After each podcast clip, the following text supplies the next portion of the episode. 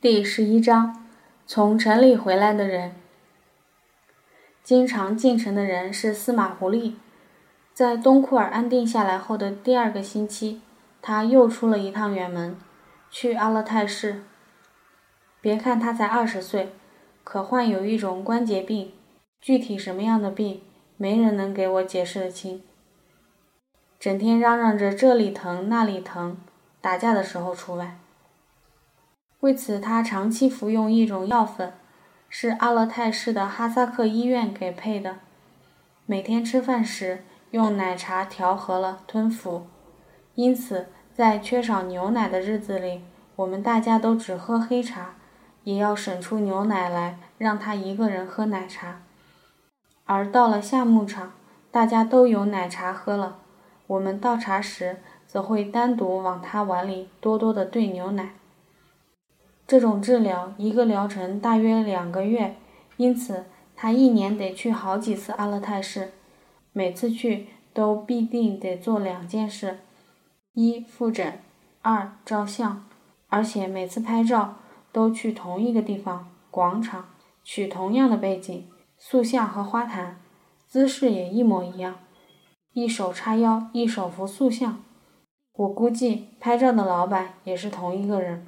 此外，司马狐狸还有严重的鼻炎，整天鼻子呼呼啦啦的，说话温声温气。我从来没见他鼻子清清醒醒的通透过一天。因此，这一次出发前，我嘱咐他一定要看病，什么都可以不买，一定要买点治鼻子的药。他倒是答应的好好的，结果药没买，买回了好贵的 T 恤、裤子、外套和皮鞋。照片上的人光鲜簇新地站在城市广场的花丛间，严肃而自得。几乎后来所有日子里的空闲时分，我们都会摸出那几张照片，反复的欣赏，不断的找出以前从没注意过的细节：T 恤领口没穿正啊，耳朵边竖起一簇头发呀，画面一角有一个过路人的脚尖没有切掉啊，研究个没完。照片上的广场铺着明亮的方砖，干净整齐。花坛里的花重重叠叠，鲜明艳丽，这一切都令人赞叹。大家都说城市真好啊，无限神往之。这一次司马狐狸回来，除了给自己从头到脚治得一身新，还给我和卡西各买了一顶白色的遮阳帽。给卡西买了花里胡哨的新鞋子，还买了两盒磁带。又想起前几天卡西也在强鹏家借过磁带。我问：家里又没录音机，干嘛买磁带？家里的太阳能蓄电池上倒是自带一个放音机，却一直坏着，老绞磁带。大家一直心怀能修好的信心，每逢家里来了客人，也不管对方懂不懂。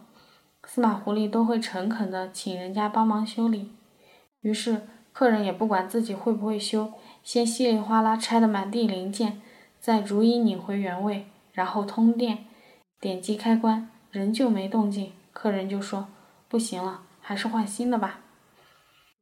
我和卡西得到的帽子图案有些不同，卡西选择了有红色英文字母图案的，我的是蓝色海豚图案，戴了没两天。他非要和我换帽子，用汉语说：“你的不是我的，我的不是你的。”妈妈大笑，怪声怪气地模仿这两句话，令卡西很生气。他的意思是：你的太大，不合适你；我的太小，不合适我。于是我和他换了过来。又过了几天，吃早茶的时候，他把我和他的帽子。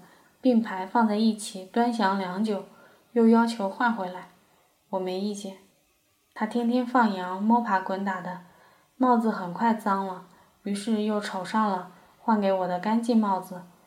这回的说法是，那个本来就是我的嘛。几天后，干净帽子也戴脏了，而我那一顶又洗得干干净净，他便自个儿换了回来。这回根本没有理由。于是我干脆把两顶帽子都让给了他。在这方面，司马狐狸同样优柔寡断。他的灰帽子和马乌列的白帽子款式是一样的，就互换着戴了一下。在场所有人都说白帽子好看，于是他就霸住帽子不还了，非要马乌列让给他。等马乌列走了后，大家又告诉他，其实白帽子不如原来的好看。他立刻后悔，发誓下一次遇到马乌列时一定要换回来。唉，没主见的家伙，不负责的瞎出主意者。帽子的事是题外话，要说的是从城里回来的人，总是给家人带来巨大的希望和乐趣。别说阿勒泰了，就是富蕴县，也是极其遥远的地方啊。去一趟县城，大费周章，往往天不亮就得从东库尔出发，先骑马去东南面的汤拜奇水库，运气好的话，当天就能搭乘从那里路过的拉矿石的重型卡车到达喀乌图，再换乘乡间私人运营的小车，才能到达县城。那样的小车人满了才出发，如果中午时分就能赶到喀乌图。还有些许希望。若是下午时分，就很少有人进城了，非得再住一夜。若往下还要去阿勒泰，则还有两百多公里，加之山里的路况又那么糟糕，一路全是搓衣板。等到了地方，把人颠得胳膊是胳膊，腿是腿，只好一节一节的分作好几次爬下车。在东库尔，我只进过一次城，折腾一趟回来。好几天才缓过劲儿来。进城除了处理自己的那点事，还得负责全家人一个月的蔬菜采办，还要给阿纳尔汗烧各种各样沉重的奶制品，还要给家人选购礼物及一些生活用品。另外，出发前消息一散布出去，附近的邻居也会纷纷上门拜访，要求我帮忙烧这烧那的。捎带的内容千奇百怪，什么腰包啊，放羊还带什么腰包？绿茶壶啊，避孕套啊，苍蝇拍啊。他们拜托我的时候都极认真的说：“我和你的妈妈是好朋友。我妈曾在山里生活多年，又开杂货店，又当裁缝，又织毛衣，又弹羊毛的，鼎鼎有名。”于是等烧回了东西，自然不好意思收钱。只能怨我妈太能交朋友了。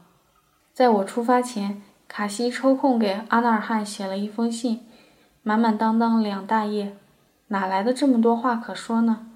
姐妹俩才分开一个多礼拜，卡西把信纸反复的折叠，一直折到火柴盒大小，又从本子上另撕一页纸，把这个火柴盒仔仔细细、方方正正包了起来，算作信封。信封上还用歪七拱八的绿豆大的汉字写了阿纳尔汗的名字，后面又数了自己的名字，也是汉字，相当正式。为什么非要数汉字的名字呢？大约因为户口本和身份证上的名字用的就是汉字，用汉字强调姓名显得很郑重。在山里散步时，若遇到不相识的牧人，相互问候并自我介绍后。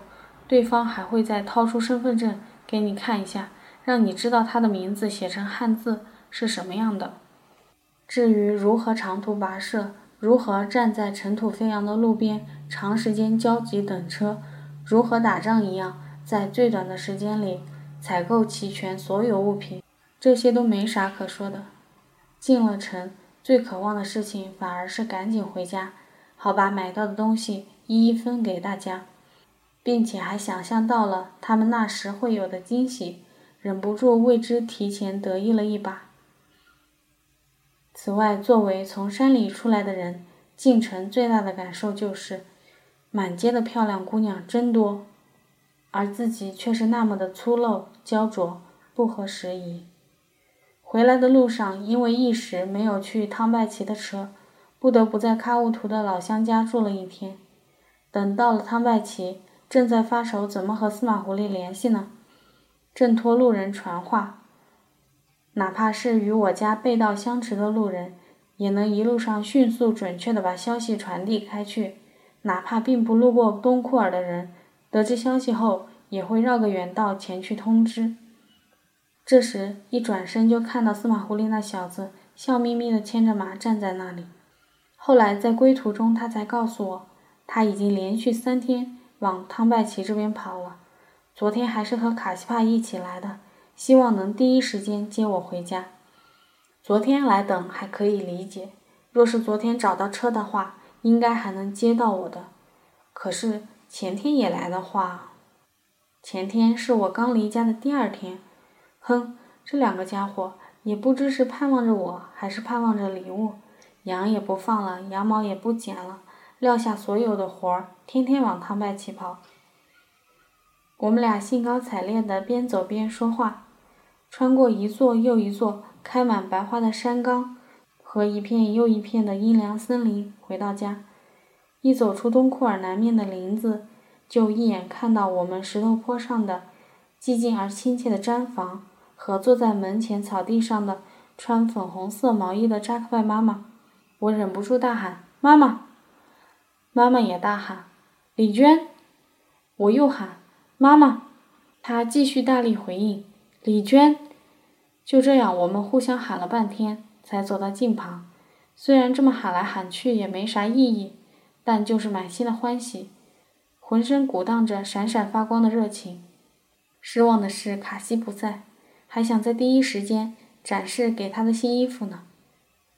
紧接着又来了两个客人，他们聊了好长时间，喝了三四碗茶才告辞。我觉得他们只是为了找个方便说话的地方才进我家毡房的。之前两人刚巧在山脚下相遇，聊了一会儿就一起勒转马头上山走进我家毡房。天阴沉沉的，快要下雨了。我忍抑着巨大的热情给客人倒茶，恨不能立刻把带来的几大包东西。底朝天倾洒一地，让家人惊叹。等客人一走，我先把阿纳尔汗的信掏出来给司马狐狸，他仔细的念给妈妈听，念到最后，妈妈流了泪。后来卡西告诉我，阿纳尔汗很辛苦，干到很晚才下班，手受伤了都不能休息。来信比卡西的去信更厚，还细心的编了页码。之前还嘲笑卡西帕话多。原来亲人之间的话是说也说不完的。好容易等到卡西回来，偏偏又有一个路过的客人进房子歇脚。当着客人的面，他有些拘谨，只是眼睛闪烁着和我问候了一声，就继续出去赶羊。直到远远看到客人骑马走了，才跑回来和我大力握手拥抱，并伴以种种尖叫。我给他买了一对发夹，两副耳环。一串叮叮当当的手链，一件印有金色图案的红 T 恤，一条裤子，一双新鞋和一个书包。另外，阿纳尔汗还托我给他烧了一支润唇膏和一个金色发箍。眼前突然蹦出来这么多好东西，他兴奋的直搓手，简直不知先拿起哪一样看才好。阿纳尔汗的信更是读了一遍又一遍，晚饭也不好好吃。这姑娘坐在餐桌边。把礼物一件一件仔细的翻看，茶都凉了，也没喝完。到了该睡觉的时候，人兴奋难消，在太阳能电灯下没完没了的细数家珍，赞叹连连，害得大家都睡不成觉。第二天，他比平时更早的就起床，继续逐一欣赏一遍后，才去挤牛奶。吃早茶的时候，他将自己从过去到现在。所有最宝贵的私人财产进行了大盘点，将一件很少穿的白 T 恤，一条前几天刚从姐夫商店买来的方格长裤，司马狐狸从阿勒泰给他买回的一双一次都没舍得穿的新鞋，通通翻出来，和昨天刚得到的礼物放在一起，继续过目，不厌其烦，使得这场早茶好半天才结束。早茶之后，收拾完房子。把羊赶过两座山回来，又坐在那里摆地摊似的，一件一件摊开他的宝贝们，继续深深的看，那股劲头简直让人哀叹。我忍不住说：“卡西真是个八一，八一就是财主的意思。”遗憾的是，给卡西的裤子居然买瘦了，只好嘱咐他穿的时候里面千万别穿毛裤、秋裤。过不了多久。传来县城里熟人过世的消息，于是妈妈准备去县城吊丧。出发头一天，妈妈几乎忙碌了一个通宵，尽可能的多干些第二天的活，还要煮牛奶、捶酸奶、洗黄油，再一一灌装。这些夏牧场上新出产的奶制品，将作为礼物带给城里的亲戚。我半夜醒过来时，太阳能灯还亮着，妈妈已经合衣睡下，但只睡了一两个小时就起身出发了。那时大约凌晨两三点。上次我骑马的汤拜奇，到了有路的地方就搭车去喀乌图，但这次妈妈得一直骑马骑到喀乌图，辛苦极了。接下来的一整天里，我们不时地计算着时间。此时妈妈马上到喀乌图了。此时妈妈在喀乌图喝早茶，马卸了鞍子，寄养起来了。此时妈妈已经搭上第一班早车去县城了。此时妈妈该坐上回喀乌图的车了。因为时间紧迫，妈妈几乎是当天去当天回的。除了吊丧，还得办很多很多事。昨晚。卡西写给妈妈的购物清单要多长就有多长，况且司马狐狸又补充了许多。这一天过得无比漫长，清晨和傍晚只有卡西帕一个人挤奶，我一个人熬牛奶、脱脂牛奶并捶酸奶，哈德别克帮我们赶羊羔。到了晚上，大家睡得很晚，一直竖着耳朵听外面的动静，既盼望妈妈早早回来，又心疼她太辛苦。但愿她在亲戚家休息一晚再回。到了十多点的时候，新收容的小狗突然无缘无故叫个不停，卡西便不时地起身出去查看。那么冷，他也不在意。后来，当我们终于朦朦胧胧睡着的时候，突然听到妈妈在很远的地方呼喊司马狐狸的声音，我们顿时睡意全消，通通爬起来，顾不上披外套就往外跑。妈妈还是赶回来了。